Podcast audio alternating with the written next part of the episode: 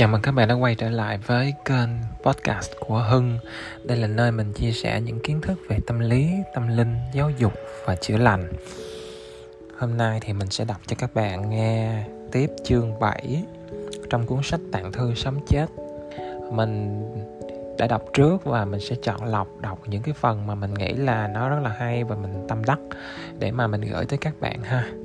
À, còn các hướng dẫn về thiền này nọ thì thật sự bạn có thể tìm được ở bất cứ đâu khác. Và mình thấy là các bạn nên thiền hiểu về thiền một cách tổng quát. Có nghĩa là bạn sẽ biết về những cái phương pháp thiền khác nhau. Và những cái phương pháp thiền đó nó bổ trợ nó làm mạnh cái gì. À, bạn biết bạn đang cần cái gì. Trong mỗi một giai đoạn thì mình sẽ thực hành cái phương pháp thiền đó. Nha các bạn còn ở đây thì mình sẽ chia sẻ những cái gì mà mình cảm thấy là, ồ, đây là những kiến thức mà mình cần phải ghi nhớ để định hướng cho cuộc sống tinh thần của mình. Thì mình sẽ tập trung vào đó mà mình đọc nha các bạn. Ok, bây giờ mình sẽ đọc chương 7 ba đo và những thực tại khác. Danh từ ba đo trong tạng ngữ chỉ có nghĩa là một chuyển tiếp hay một khoảng hở giữa sự hoàn tất một trạng huống và sự bắt đầu một trạng huống khác ba nghĩa là ở giữa và do đó có nghĩa là bị lơ lửng bị ném vào ba đo là một danh từ trở thành nổi tiếng do sự nổi tiếng của cuốn tử thư Tây Tạng. Từ khi bản dịch tác phẩm ấy ra đời đầu tiên năm 1927, quyển sách đã khơi dậy một sự chú ý lớn lao trong số những nhà tâm lý học, văn sĩ triết học ở phương Tây và đã được bán ra hàng triệu bản.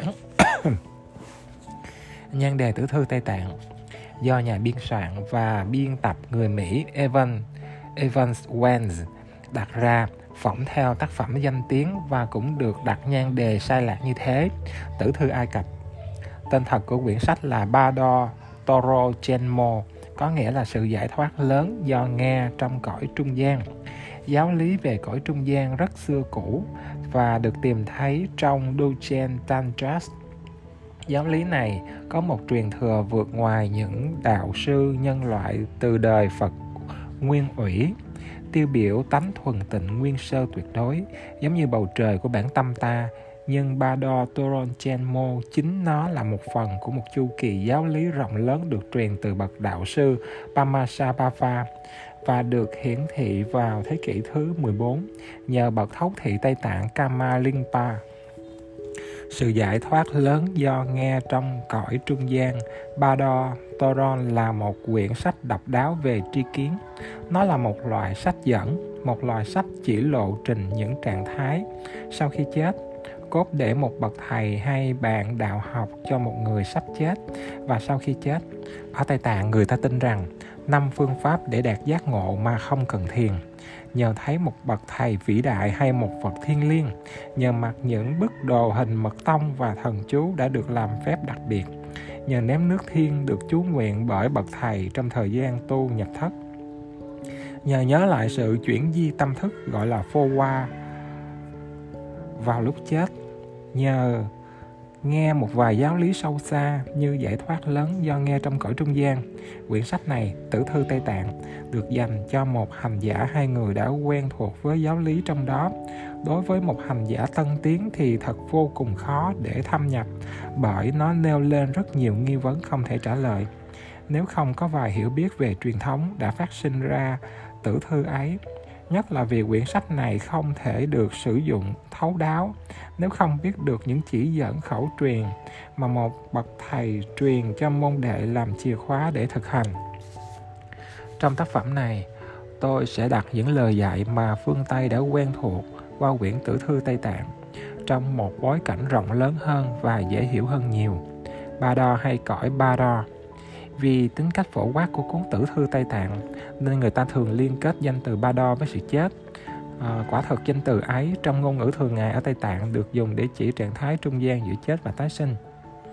Nhưng nó có một ý nghĩa rộng lớn sâu xa hơn nhiều.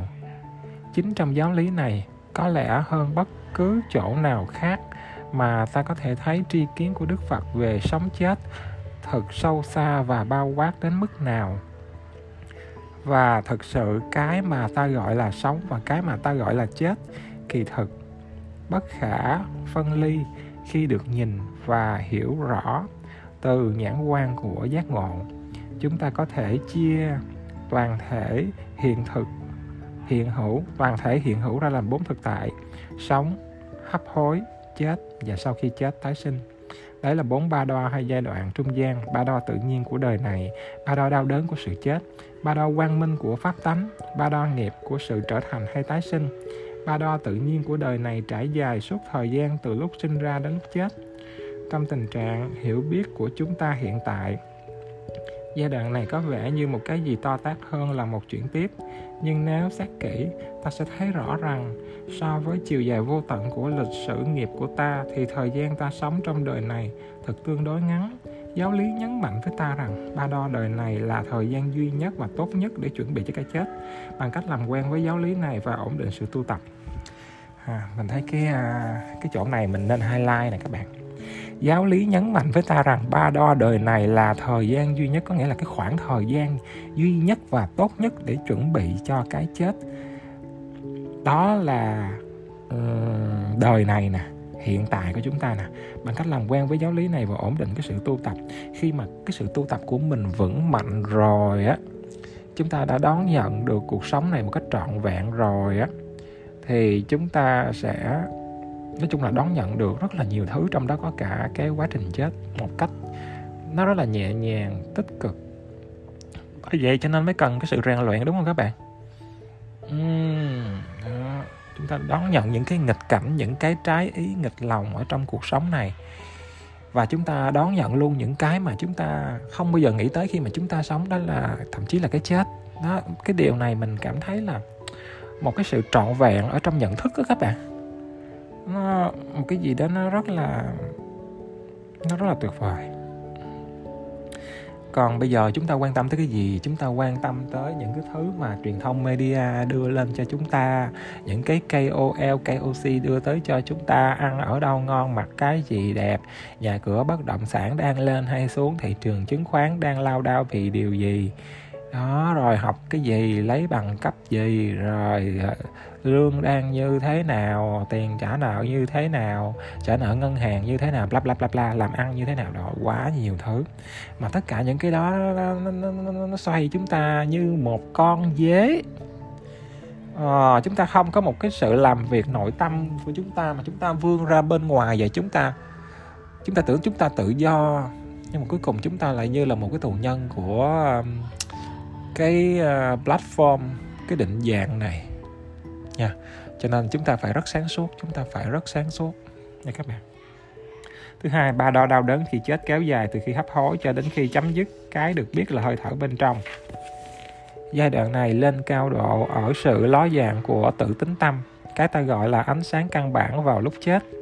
Ba đo quang minh của pháp giới là kinh nghiệm ngay sau khi chết về ánh sáng của tự tính tâm quan sắc hay linh quan xuất hiện dưới dạng âm thanh màu sắc và ánh sáng. Ba đo nghiệp của hiện hữu hay trở thành là cái mà ta thường gọi là cõi ba đo hay trung gian kéo dài cho tới khi ta tái sanh. Điều phân biệt định ranh giới mỗi ba đo là chúng đều là những khoảng hở, những giai đoạn trong đó khả tính, tỉnh thức hiện diện một cách rõ rệt những cơ hội để giải thoát đang xảy ra liên tục không gián đoạn suốt quá trình sống. Và giáo lý ba đo là chìa khóa là khí cụ giúp ta khám phá và nhận diện được những cơ hội và tận dụng chúng một cách tối đa. Cái điều này phải là do một cái vị vô cùng minh triết người ta nhìn nhận ra các bạn ba đo có nghĩa là mỗi khoảng thời gian chuyển tiếp giữa cái này với cái kia ha. Và cuộc sống của chúng ta cũng là một cái khoảng như vậy đó mỗi khoảng chuyển tiếp.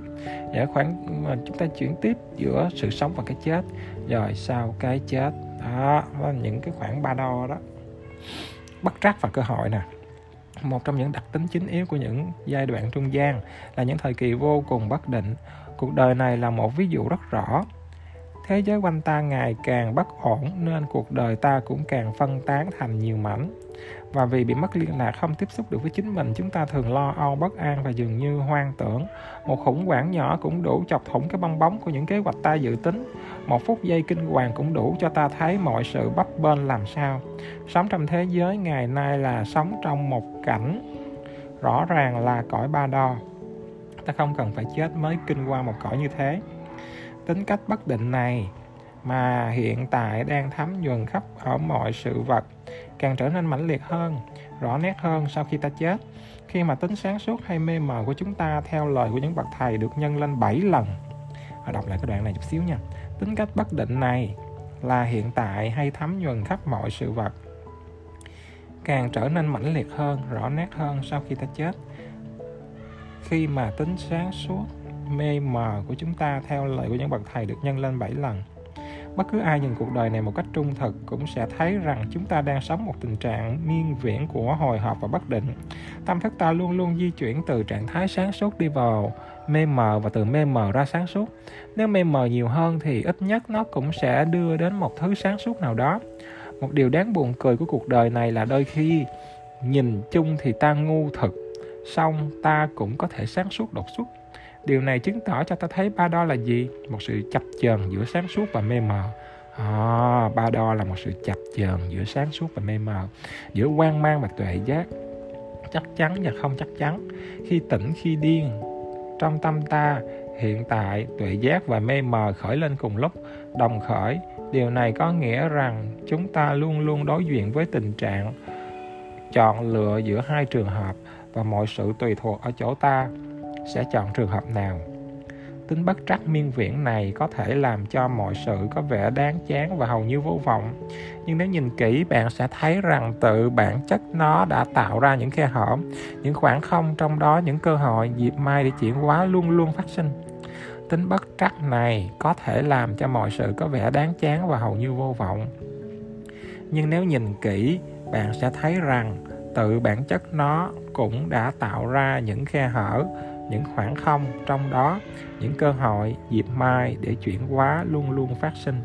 Nghĩa là nếu chúng ta có thể thấy được và tóm lấy chúng, vì cuộc đời chỉ là một sự trôi chảy bất tận giữa sống, chết và chuyển tiếp, nên những kinh nghiệm ba đo đang xảy đến cho chúng ta luôn luôn và là một phần căn bản, làm nên toàn thể tâm thức ta. Tuy nhiên, bình thường chúng ta quên mất những ba đo và khoảng hở giữa chúng vì tâm ta đi từ một tình huống chắc ăn này tới một tình huống chắc chắn khác, ta quên, ta quen bỏ những chuyện tiếp luôn luôn xảy ra. Kỳ thực, như giáo lý có thể giúp ta hiểu, mỗi bước, từng mỗi lúc trong kinh nghiệm của chúng ta là một ba đo. Vì mỗi ý tưởng mỗi cảm xúc sinh khởi từ tự tính tâm và chìm trở vào trong tự tính ấy, giáo lý cho ta biết rằng chính vào những lúc thay đổi và chuyển tiếp đặc biệt quan trọng mà tự tính tâm nguyên ủy giống như bầu trời của chúng ta mới có cơ hội xuất hiện. Tôi xin lấy một ví dụ. Tưởng tượng sau một ngày làm việc, bạn trở về nhà và thấy cửa nhà bạn bị phá tung. Cánh cửa lơ lửng treo nơi bản lề. Bạn đã bị kẻ cắp viếng nhà. Bạn đi vào trong và thấy mọi thứ bạn sở hữu đều đã biến mất. Trong một lúc, bạn điếng người vì cú sốc và đầy tuyệt vọng, bạn quay cuồng trải qua một tiến trình tâm thức cố làm sao tạo ra những gì đã mất. Tai nạn đã tới, bạn đã mất hết mọi thứ. Tâm thức đầy bất an, dao động của bạn khi ấy bỗng choáng váng và những ý tưởng lắng lại. Bỗng dưng có một sự vắng lặng sâu xa đột ngột, hầu như một kinh nghiệm hạnh phúc. Không còn phải phấn đấu, không còn phải nỗ lực nữa. Vì cả hai đều vô vọng, bạn chỉ có buông bỏ vì không có lựa chọn nào khác. Thế là một phút trước bạn mất một cái gì quý báu và ngay sau đó bạn cảm thấy tâm bạn đang ở trong một trạng thái an tĩnh sâu xa. Khi loại kinh nghiệm ấy xảy đến thì đừng vội bủa đi tìm một giải pháp ngay. Hãy ở lại một lúc trong trạng thái an tĩnh đó, hãy cứ để nó là một khoảng hở. Và nếu bạn thật sự an trú trong khoảng trống ấy, nhìn vào tâm bạn bạn sẽ thoáng thấy được một bản chất bất tử của tâm giác ngộ ta càng có tính cảm thụ sâu xa và tỉnh giác bén nhạy đối với những khoảng trống, những giai đoạn chuyển tiếp trong cuộc đời như trên. Đó là những cơ hội lạ lùng đưa ta đến trí tuệ căn bản, tuệ giác căn bản. Thì nội tâm ta càng được chuẩn bị khi chúng xảy đến một cách vô vàng mãnh liệt hơn và không được kiểm soát vào lúc ta chết. Điều này tối quan trọng vì giáo lý về ba đo cho ta biết có những lúc mà tâm thức tự do hơn bình thường rất nhiều. Những thời điểm mãnh liệt hơn những thời điểm khác rất nhiều. Những giây phút mang theo gánh nặng và hàm ẩn của nghiệp mạnh mẽ hơn nhiều lúc khác. Vì lúc ấy cơ thể bị bỏ lại và ta được cống hiến cái cơ hội ngàn năm một thở để giải thoát. Dù ta có làm chủ được tâm một cách thuần thục đến bao nhiêu, ta vẫn bị giới hạn bởi thân xác và nghiệp của nó. Nhưng với cái chết sự phóng thích, xác thân, vật lý. Ta có được cơ hội kỳ diệu nhất để hoàn tất những gì ta đã nỗ lực theo đuổi trong suốt cuộc đời tu tập của ta. Ngay cả một bậc thầy tối thượng đã đạt đến sự chứng ngộ cao nhất thì sự giải phóng cuối cùng cũng chỉ xảy đến vào lúc chết, gọi là parinirvana đại niết bàn. Đấy là do ở tây tạng chúng tôi không mừng sinh nhật những bậc thầy mà mừng những ngày chết của họ. Cái giây phút họ đạt được giác ngộ tối hậu à, lúc tôi còn bé ở Tây Tạng vào nhiều năm về sau tôi đã nghe nhiều chuyện kể về các bậc hành giả mật tông vĩ đại và ngay cả những cư sĩ tu yoga có vẻ bình thường đã chết một cách lạ lùng gây nhiều cảm kích. Chỉ đến lúc chết họ mới phô diễn chiều sâu của sự thực chứng nơi họ và năng lực của nền giáo lý mà họ đã thể hiện. Giáo lý đôn trang cổ xưa từ đó phát sinh. Tử thư Tây Tạng có nói về một giống chim thần thoại chim gu Garuda, kim xí điểu, mới sinh ra đã đủ lông cánh, hình ảnh ấn tượng, tượng trưng cho bản tính nguyên sơ của ta đã hoàn hảo từ khởi thủy. Con chim con Garuda đã phát triển lông cánh đầy đủ ngay trong trứng, nhưng không thể bay trước khi trứng nở ra. Chỉ vào lúc vỏ trứng nứt ra nó mới tung cánh bay lên bầu trời. Cũng vậy, theo lời của các bậc thầy, những đức tính của Phật bị che mờ bởi cái thể xác, nên khi rũ bỏ được xác thân, những đức tính ấy sẽ hiển lộ một cách sáng chói. Lý do tại sao thời điểm chết lại là cơ hội đầy tiềm năng như thế là vì lúc đó bản chất căn bản của tâm, ánh sáng căn bản hay linh quang sẽ được hiển nhiên bài một cách rộng lớn và tráng lệ quy hoàng. Theo giáo lý ba đo, nếu vào lúc ấy ta có thể nhận chân được ánh sáng căn bản thì ta đã được giải thoát. Tuy nhiên điều này không thể xảy ra nếu bạn chưa làm quen và thực sự quen thuộc với bản chất của tâm trong đời sống qua sự thực hành thiền định. Và đấy là lý do tại sao một người giải thoát vào lúc chết được xem là giải thoát trong đời sống này, chứ không phải trong trạng thái trung gian sau khi chết. Và đấy là Tuy nhiên điều này không thể xảy ra nếu bạn chưa làm quen và thực sự quen thuộc với bản chất của tâm trong đời sống. À, có nghĩa là sao? Có nghĩa là mình phải thực hành nó ở trong đời sống để mình trải nghiệm nó trước mình rèn luyện cái kỹ năng này trước. À, qua thực hành thiền định đây là lý do tại sao một người được giải thoát và vào lúc chết được xem là giải thoát trong đời sống này. Đó có nghĩa là chết mà trước khi chết đó là đã có rèn luyện cái thiền định trong đời sống rồi. Đó có nghĩa là đã định an trong cái đời sống vô cùng biến động này rồi đã được luyện tập rồi. Mà luyện tập tới nơi tới chốn thì khi chết đó là một cái bài thi cuối cùng. Và cái bài thi đó qua dòng một cách hiển nhiên là đương nhiên đúng không? Đó cho nên mình phải hiểu được cái điều này rất là rõ ràng nha các bạn. À, đấy là lý do tại sao một người giải thoát vào lúc chết được xem là giải thoát trong đời sống này. Đó phải hiểu cái câu đó là như vậy. Chứ không phải là trong trạng thái trung gian sau khi chết vì chính trong lúc sống mà sự trực ngộ ánh sáng liên quan đã xảy ra và được an trú đây là điểm tối quan trọng cần hiểu. Ồ oh, đó tối quan trọng tối quan trọng tối quan trọng nha các bạn. Cho nên là cái chuyện mà rèn luyện về thiền định ở trong cuộc sống để có được một cái tâm thái vô cùng an yên định tĩnh là ta đang rèn luyện ở cái ba đo đầu tiên đó. Uhm, cho những cái giai đoạn tiếp theo luôn. À, cho nên cái trạng thái này là một trạng thái vô cùng quan trọng à, dù trải qua bất cứ một cái ba đo nào thì nó vẫn cần phải được an yên như vậy cho nên là chúng ta phải rèn luyện một cách hết sức nghiêm túc nha các bạn. Ok đó rồi trong cái à, đoạn mà mình vừa đọc thì rõ ràng nó đề cao cái việc là chúng ta cần phải rèn luyện thiền ở trong đời sống. Gói gọn là trong một câu như vậy thôi đó. Ừ. Ừ nãy giờ giải thích cũng nhiều rồi cho nên là cảm thấy là chốt được xong được vấn đề luôn rồi á. Cảm ơn các bạn đã lắng nghe bài đọc sách cùng mình nha. Đây là một phần đầu của chương 7 cuốn sách Tạng thư sống chết. Mình hứa sẽ ờ, mình hứa hẹn sẽ đọc những cái ờ, những cái phần sau mà mình cảm thấy là nó quan trọng. Ok. Tập này tới đây thôi nha. Tạm biệt các bạn. Bye bye.